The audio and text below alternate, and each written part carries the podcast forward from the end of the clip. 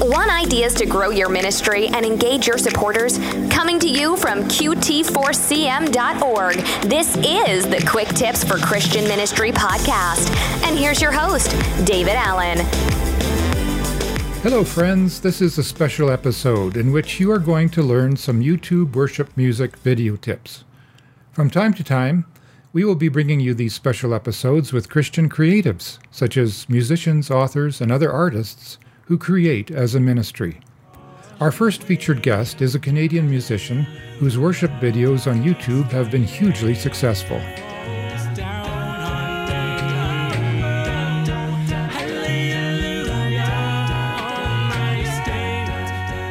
Today, David Wesley of Basement Praise and YouTube fame will tell the story of how he got started making his music videos and his process for creating his multi harmony praise and worship music tracks. He joins us from Cobourg in Ontario, Canada. Welcome to our podcast, David. Thanks for having me. Really appreciate you taking the time with us. David, your YouTube videos have received incredible engagement. Listeners seem to really resonate with your, how do I put it, harmonic multi track vocals I noticed that your In Christ Alone video has over 1.4 million views. David, how did you come to this genre of music? Well, it was uh, kind of on a whim, really. Before I started doing the multi track a cappella stuff, I originally was doing just some very simple live singing with piano. And then I um, I kind of graduated to doing multi instruments together, and I thought, oh well, let's see what it sounds like just doing the different harmony parts. So the very first a cappella video I did on YouTube was "One Thing Remains," and uh, I recorded that actually after hearing it for the very first time at a church service. So I kind of set up my camera and uh, the microphone, and uh, so I just recorded myself singing the the melody all the way through uh, kind of with an idea of what I might want otherwise. And then I recorded uh, a lower harmony part, then a higher harmony part, then the bass, and then um, a little bit of the beatboxing. And there were a couple gaps kind of in between the chorus and the next verse or whatever that I had to just do a little overlay with uh, some ooze. And, uh, and then a final kind of counter melody part. And I really didn't know what it was going to sound like until until it was done, and I was quite pleased with the uh, with the result. Hmm. So you arrange uh, your own pieces then just by ear, or do you write out each harmonic? It's been a bit of a development process. In the beginning, it was very ad hoc, kind of just do it as a, as I kind of felt in the moment.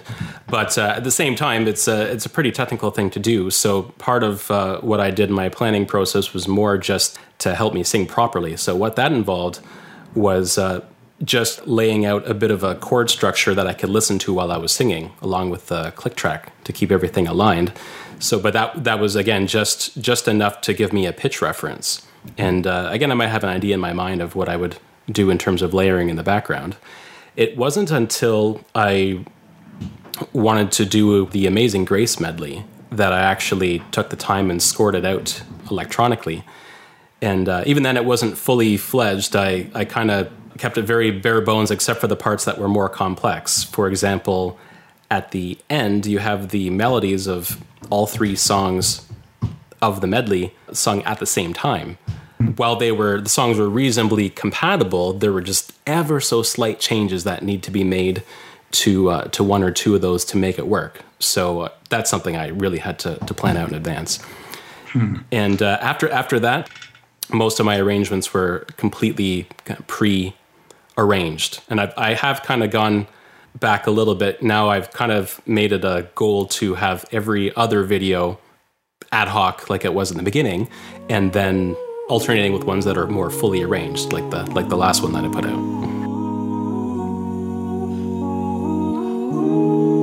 No guilt in life, no fear in death.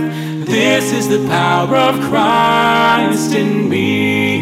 From life's first cry to final breath, Jesus commands my destiny. Could you tell us what you're working on right now?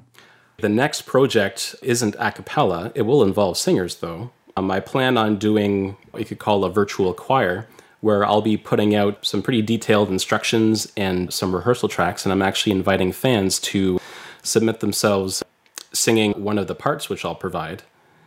Yeah, so they, they can submit by video and I'll kind of download it and extract the audio, try to clean it up because it could be a variety of quality of equipment used for recording, and stitch it all together, video and audio, along with uh, some instrumental uh, accompaniment.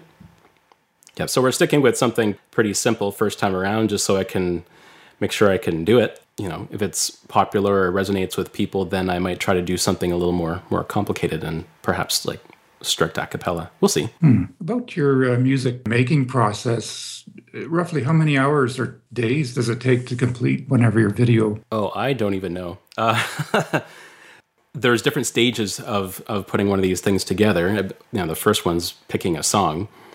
Sometimes that can be as simple as, as um, you know hearing something on on the radio, or you know, again with that first song, you know, something that had been done in church that I hadn't hadn't heard before. Um, that that actually is the case with with the first worship song I did. Uh, period, and that was uh, "Beautiful Things." I'd heard it at, at church, and then did an instrumental version of that. Sometime you know people always are sending me song requests like endlessly. That's how, how i kind of ended up with uh, the amazing grace medley. I said oh, i'm not gonna i'm not gonna do amazing grace. It's so overdone. Uh, but then so i kind of got around that by singing around amazing grace often it's just you know i kind of have a backlog of songs i'd like to do and eventually just choose the next one and go for it i really have to narrow it down by what i can do in my vocal range so i've got uh, two and a half octaves of kind of usable usable range there, but you know I can't I can't stay at the very very bottom or at the very very top very long. So that does put kind of some constraints on what songs I can use because they, they just might not work for you know my mechanism, right? So I usually from from there I score it out in a music program called Sibelius that I've been using for probably 14 years or so and I, I write out all the parts and I import that into my recording software Pro Tools. And uh, I get, just like I did before with just a basic pitch reference, like a chord structure, I import the the arrangement so I can kind of hear it as well, generated by the computer as I as I sing along. So that that whole process of doing the arrangements and getting ready to record, uh, it's been done as quickly as you know two or three days, or sometimes it's just stretched over a period of time because I'm pretty busy with real life. As for the actual recording, I, I really try to get it done within uh, about a 24 hour period. That's done for very very practical reasons. One of them is just to make sure that I look like the same person, you know, that my hair hasn't grown in between takes, right? Before my kids were born, it was, you know, a no-brainer to get to get it done. Start in the morning and, and finish at night. But now it's sort of more, you know, start recording during nap time and then resume recording when they're in uh, once they're in bed, and then maybe do some final touches of recording the next day when they're when they're doing their nap. And then the, the editing process after that, th- I can do that at any time because there can be noise noise in the house. But the editing process usually is about eight uh, eight hours or so, uh, including including stitching the video together. So it's a it's a bit of a process. As a father, putting that all together must be quite the feat. Uh, well, that's that's why I don't put out as many as I do. Um, after my my son Theon is two and a half, they're both January babies. So there was quite a long break after he was born, but I, I was able to take a uh, 10 week parental leave starting from when he was about eight weeks old or so. At least took work out of the picture, so I was able to spend time with, with my family. You know, he was still napping, so I had time to record.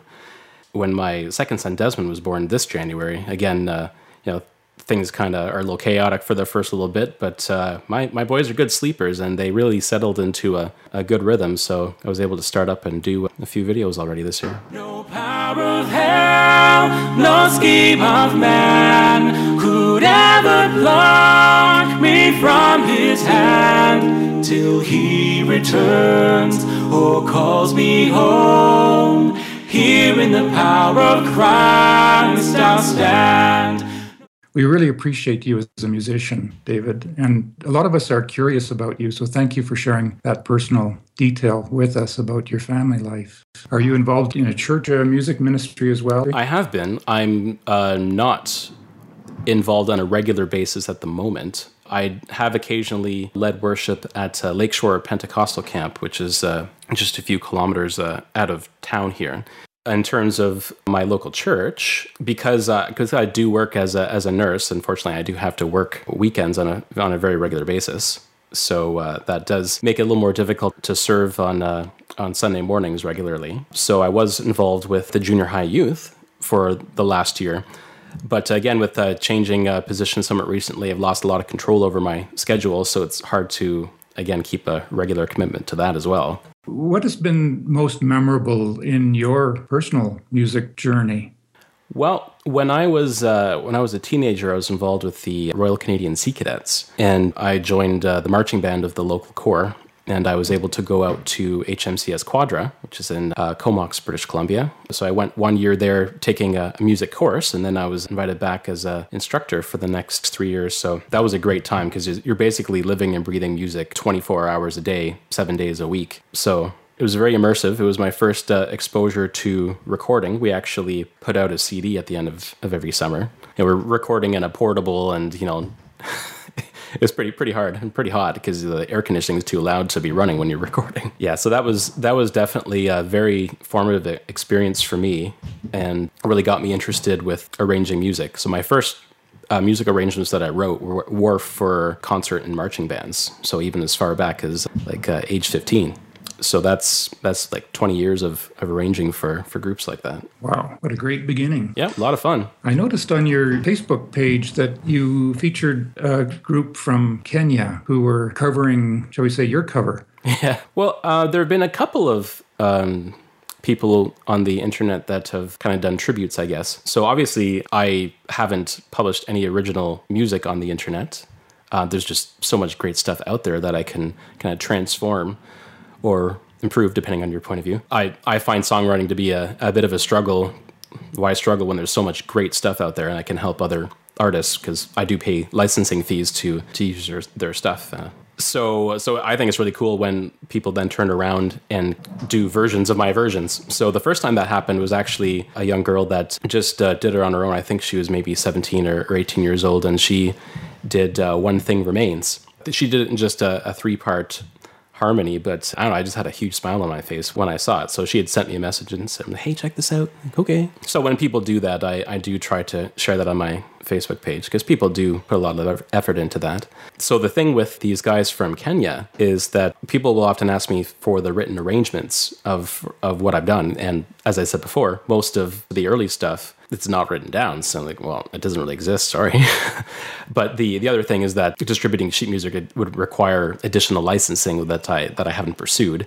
It's certainly possible for for some of them uh, that are represented by certain publishers, but other other ones would just be just quite difficult uh, to pursue. So these guys from Kenya, so they, they basically just listened to my arrangement and and uh, they kind of mod- modified it for the number of guys that they had and uh, put it all together and re- recorded it live, which is something I can't do because it's just me. It's you know I don't have eight brothers like like some people seem to think.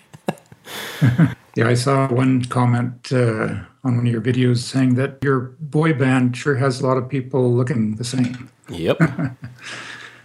And that's great that you're stimulating talent all around the world, David. Uh, those guys in Kenya were awesome. Yeah. When they put that together. Great. That's fantastic, David. Thank you very much for sharing with us today. Let's end this podcast with that Amazing Grace medley. Could you say a little bit about that?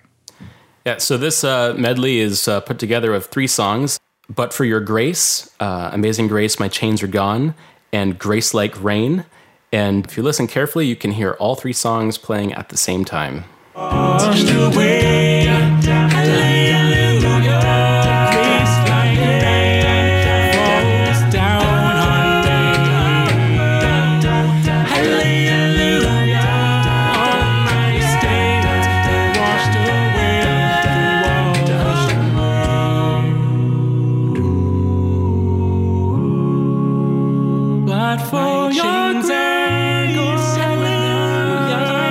say.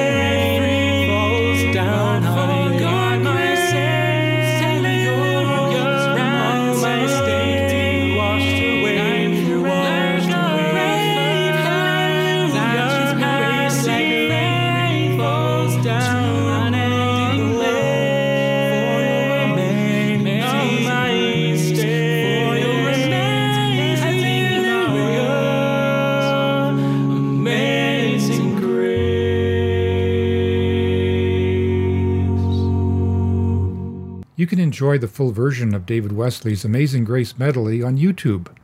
Check our show notes for the link. Thank you for listening to this Christian Creative special episode of the Quick Tips for Christian Ministry podcast. We would value your feedback by taking our one question survey. You will find the link in our show notes at qt4cm.org backslash notes. We would like to thank the sponsor of this podcast, the Great Commission Foundation. The Great Commission Foundation provides financial management, administrative services to ministries and handles charity donation receipting and government compliance in both the United States and Canada. Thank you for listening. Until next time, be encouraged. God is with us. Serve with joy.